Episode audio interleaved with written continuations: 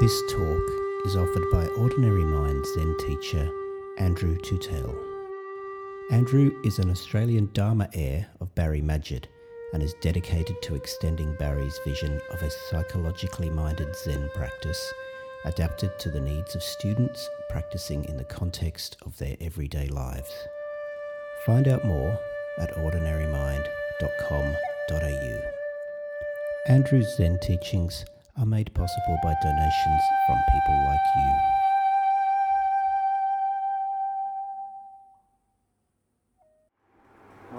Today's Dharma talk uh, is uh, reflections on the, uh, the chapter that we discussed last fortnight. Uh, what's called what, what practice is.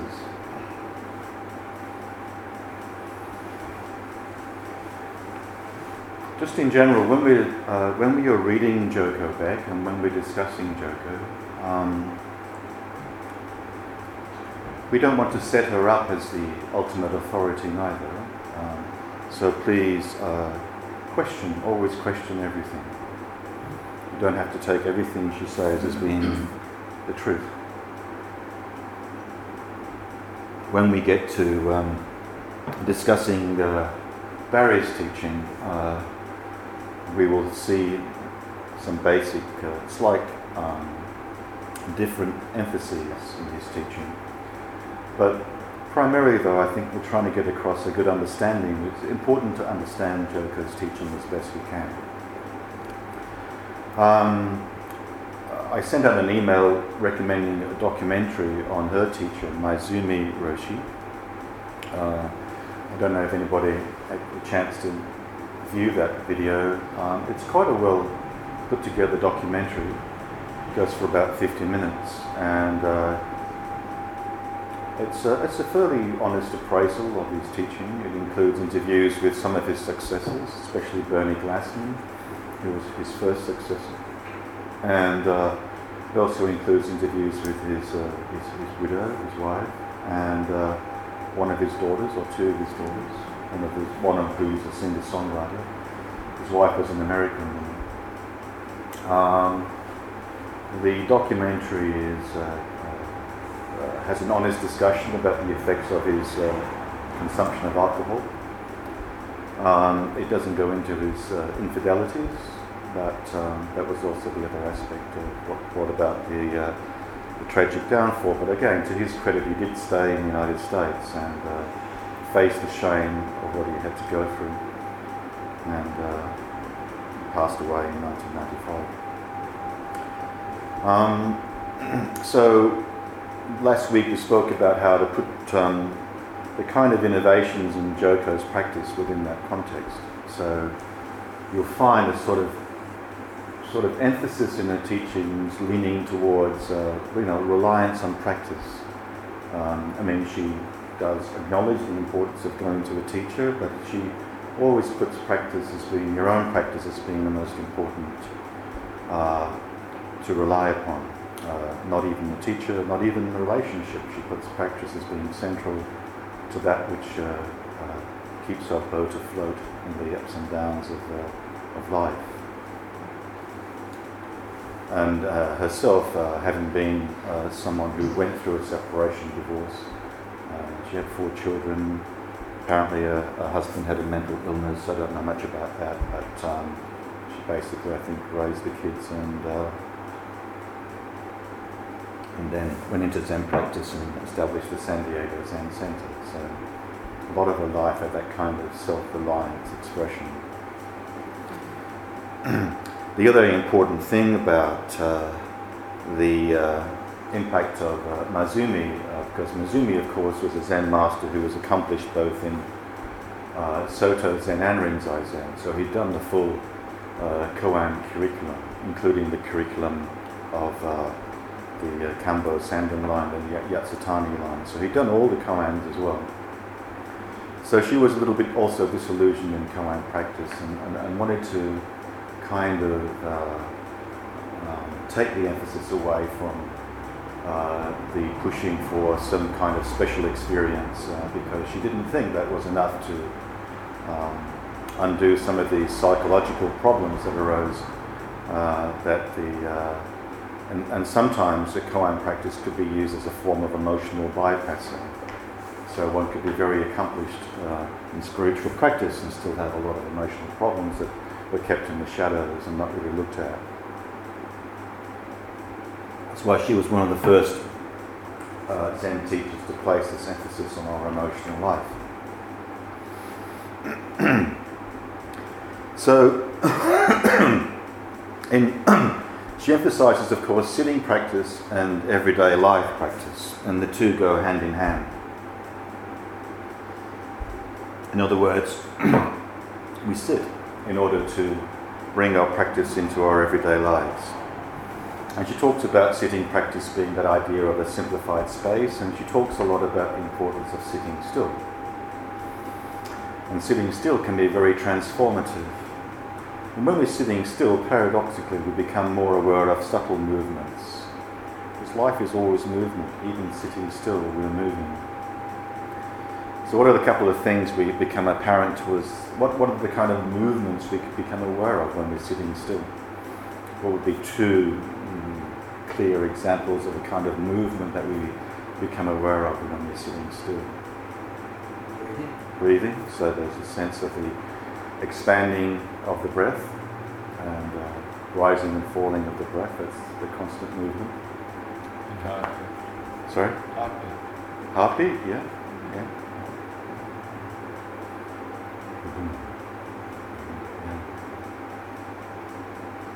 Yes, all that sort of uh, internal movement, proprioception.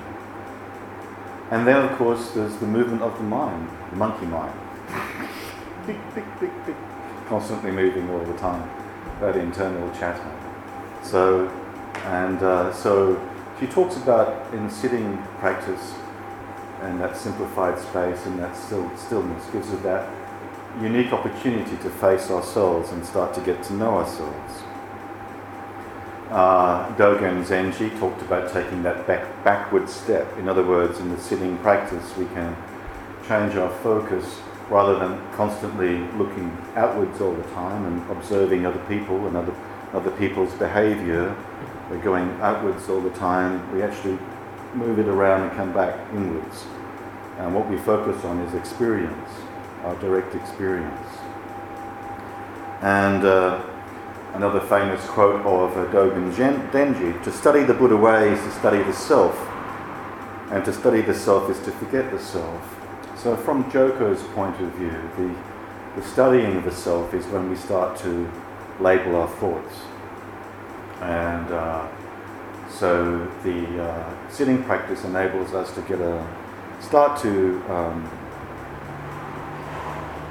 gain a little bit of clarity or as to what's going on in our minds and the kind of thoughts we often experience are having. And the, so the thought labeling is an important part of studying the self. The forgetting the self is when she talks about experiencing. So when we move from noticing how we're getting caught in thoughts, labeling the thoughts, then returning to our experience, our experience of breath, our experience of sounds, that's the forgetting the self. That's really coming back to the direct experience. Um, the other thing that uh, is important in her teaching is the actual concentration. In other words, just enough concentration but not too much. So, unlike in the Vipassana practice and in Koan practice, where there's a lot of emphasis on concentration to cut through, we, we just have enough concentration in order for us to actually be able to experience this moment. Um, so, you know, often in concentration, the object might be a counting of the breath or, uh, or, or a koan, which is a simple phrase or a word. And by concentrating on that word, actually, we can miss out a lot on what's going on. So, if you want, so just enough concentration to uh, maintain that ability to sit still and be aware of the totality of our experience. Because again, if, we, if, we, if we're just focusing on concentration, it might produce nice experiences, but um, it could again be another way of emotional bypassing. And also, it's not something that translates really easily into everyday life. So the kind of concentration we're doing in our sitting practice is something that when we get off the cushion, we can take it into our everyday lives, you know. So it's much more uh, a seamless practice. Because we want to get away from the dichotomy of, oh, I'm doing a meditation, I've done my practice, to, to doing that's a, whole of our life being about practice in that sense. Um, one of the positive things about Maezumi, which I haven't mentioned though, and it comes up in the documentary too, is that he was, he did encourage his successors, like in the interview with Bernie Glassman, he, he did encourage his American successors to adapt the Japanese forms to American culture. So he was wanting, you know, he, he, he, that was not easy for him sometimes to let go of his attachment to Japanese forms. And uh, so that, that, that, that, idea of adapting um, the Japanese uh, Zen practice to is what we're doing here and adapting it to Australian culture. We don't want to throw the baby out with the bathwater, but we want to adapt it to our culture. So um, when Joko talks about experiencing, um, this is her the way in which she turns around this. Uh, um, rather than chasing a special breakthrough experience, she wants us just to experience this moment, no matter what this moment is. And when we can just fully experience this moment, that is it. That is the absolute. And, um, and uh, that's what we call Buddha nature, um, the, the direct experiencing of life. Um, uh, prior to the kind of constructions of that we bring in in terms of our human culture and our, and our minds and how we start to construct the world. But by returning to our direct experience, this is the absolute.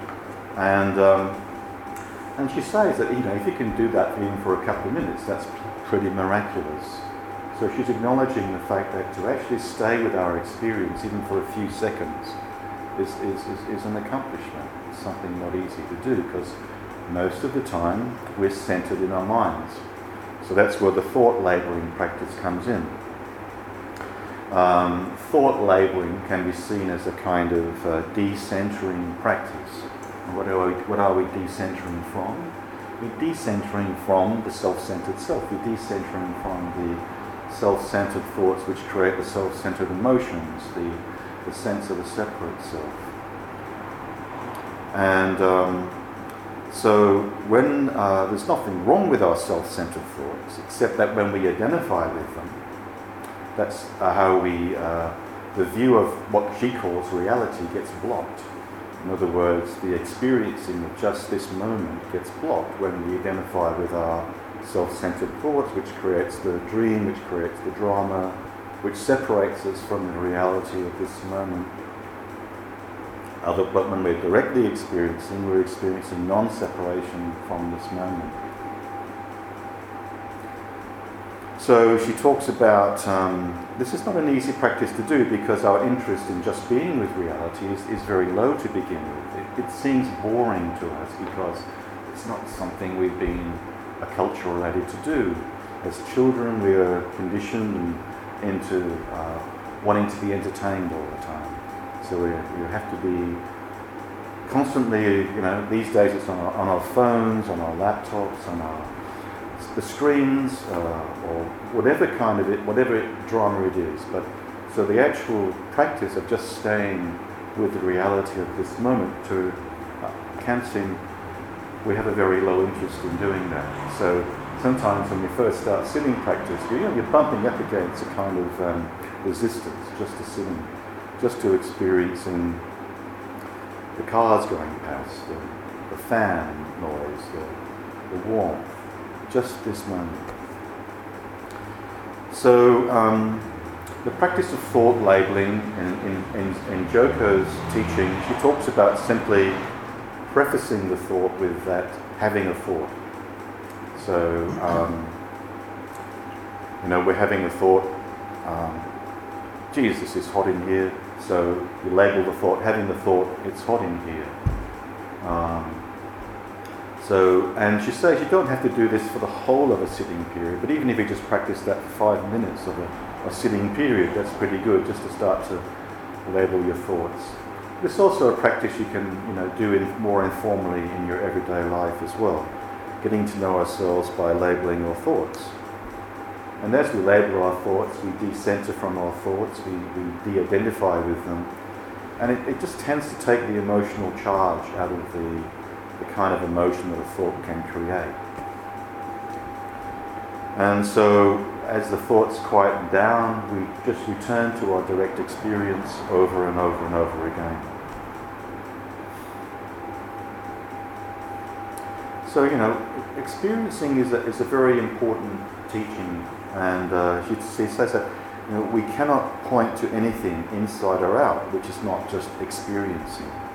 Um, we are experiencing. That's that is, is what we really are, and uh, and of course, uh, experiencing itself is has no boundary, and it's always now. Experiencing is always now. You're always present when you're just directly experiencing.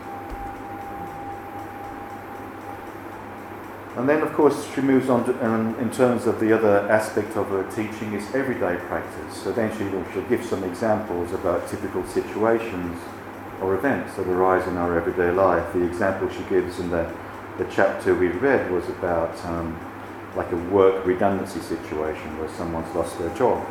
And so we have the insecurity and the anxiety which arises and then the typical reaction would be that we would start to worry and ruminate and we escalate the anxiety. Um, so she talks about, you know, it's okay to plan, but, you know, try and make that distinction between planning and, and obsessing or ruminating, sort of going over and over and getting caught in that uh, cycle all the time in our minds. Like in many ways, uh, um, Joko's teaching fits very well with, you know, contemporary cognitive behavior and um, you know, she says things like thoughts produce an emotion and we become even more agitated. All emotional agitation is caused by the mind. Um, another example we could take from everyday life, a very common example, is blaming others for what we are feeling. Um, you know, it's very our, our usual uh, orientation to life is external, so we focus a lot on other people's behaviour. So when we're feeling upset in some way, it, it, and uh, you know, it's very common that we'll blame someone else for our upset or for our anger, uh, rather than actually just taking responsibility for that anger or that upset and just directly experiencing it and, and seeing clearly how our thoughts or how we're construing or interpreting the other person or the world is actually escalating that upset that we're experiencing. So this notion of, you know, getting caught in it's the other person that needs to change is very common in relationships. And if anybody ever wants to get into couple counselling, you'll experience that a lot. so she says things like whether it's external events um, or internal events like an illness, the practice is still the same we label all the thoughts that occur around them and we experience them in our body. And she says, the enlightened state is simply experiencing life as it is.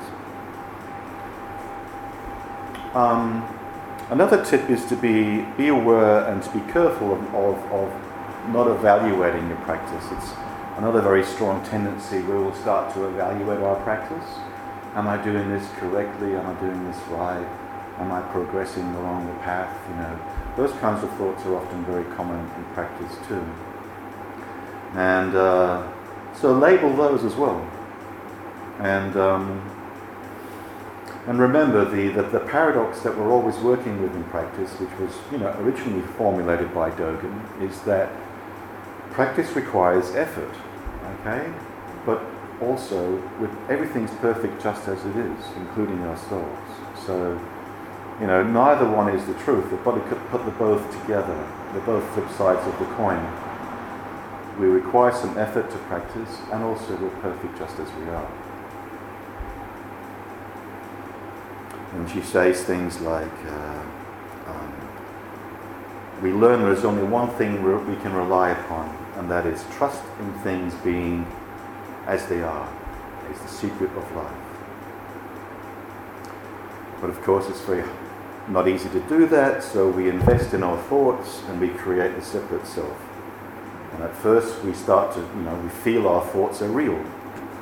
And out of that, we create the self centered emotions, and out of that, we create the barrier, that which blocks us from experiencing life just as it is. Because if we're caught in our self centered emotions, we can't see people or situations clearly. And if we think thoughts are real, then we act out of them. But we can disinvest in those thoughts by thought labeling. So when we label a thought, we step back from it and we remove our identification. And if we persist in that practice, the emotional overlay begins to drop out. We can see then that our thoughts lack basic reality. And then we can see, start to see more clearly the difference between a thought and a feeling. So, uh, you know, what's the difference between a thought and a feeling? You know, you walk into a room, say you're going to be I was working with a young man the other day, had to take an exam for something. Was in a room full of strangers and we were talking about anxiety. And uh, I said, well, okay, well, you know, uh, what's the difference between uh, an anxious feeling and an anxious thought? So just throw that over to you. What's someone just give me quickly the difference between an anxious thought and an anxious feeling? Anybody? An anxious feeling might be a tightness in your chest. Yep thought might be going to happen.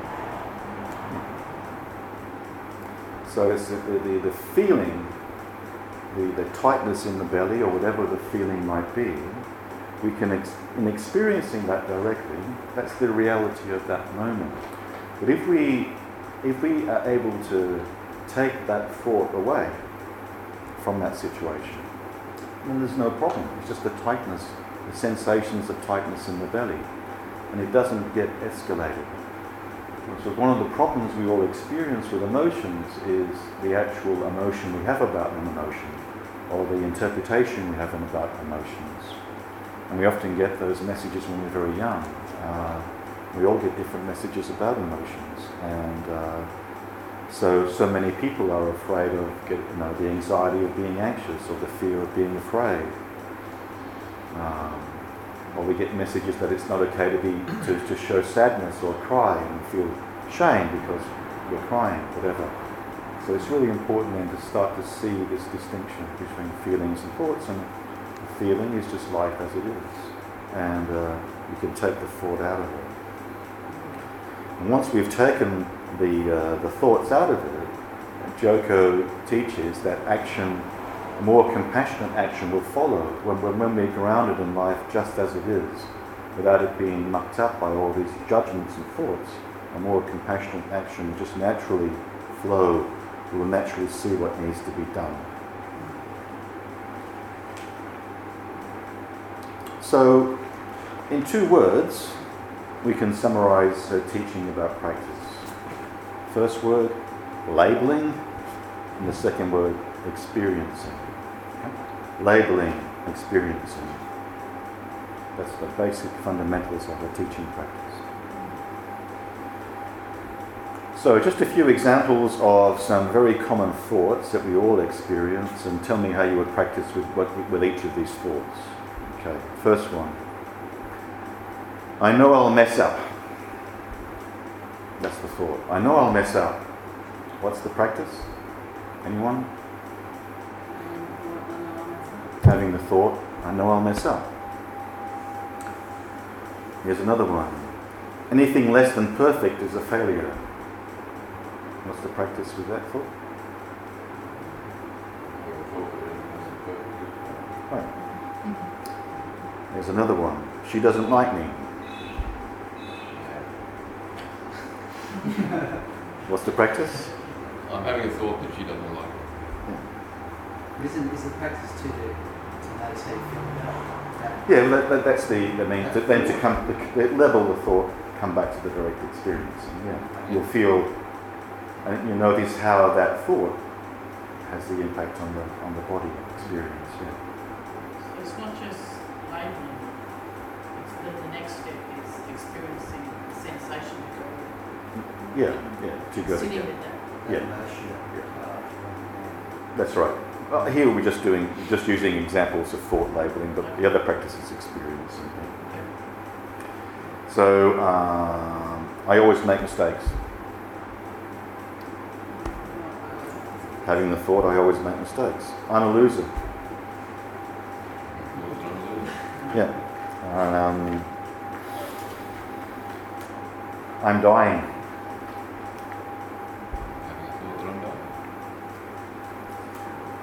Um, Yep. Um, I hit a wrong note during that performance. Having the thought I hit a wrong note during that performance. I'll freak out and no one will help. I should never feel anxious. Having the thought I should never feel anxious.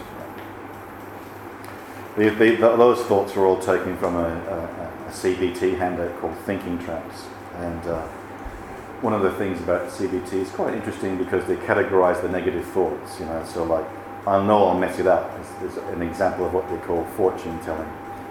Um, that is, we predict things will turn out badly. Um, anything less than perfect is a failure. It's an example of what they call black and white thinking when we look at situations only in terms of good or bad or success and failure. Uh, she doesn't like me mind reading, how we often assuming that we understand what someone else is thinking about us. I'll, al- I'll always make mistakes. Uh, an example of, what's that an example of? When you use the always word, it's an example of overgeneralizing. Um, when we use words like always or never, I'm a loser. We just call that labeling when we talk to ourselves in, in mean ways using a single negative word. I'm dying, overestimating danger. You just come back from performing, Gareth gets off the stage and he comes up to me, oh God, I hit the wrong note during that performance. We call that filtering. In other words, we only focus on the bad stuff and never. There is no wrong there. There's no wrong note. Because that thought is a quite different example from all the others, isn't it? Because if you say, I, I hit the wrong note, it's kind of like stating a fact, what you see to be a fact, where the others are all thoughts or opinions about something. Still a thought though. Still Yeah. thought, Yeah. yeah. So to think, I'm thinking I hit the wrong note, that's a bit different, isn't it? It's like, maybe you did hit the wrong note. Yeah, but that was a while ago. You've come off. That's that's Yeah. that's the thing that you've you've hung on to. You've gotten down. And You you're didn't still, see all the you're right still, notes. did you? yeah. That's right. And, and and the fact is that nobody in the audience has noticed that you hit a wrong note. Mm. You're the only person that knows that. But like you're having a lot of, you know, you're beating yourself up because wrong. you're Not necessarily. not necessarily. True. Yeah.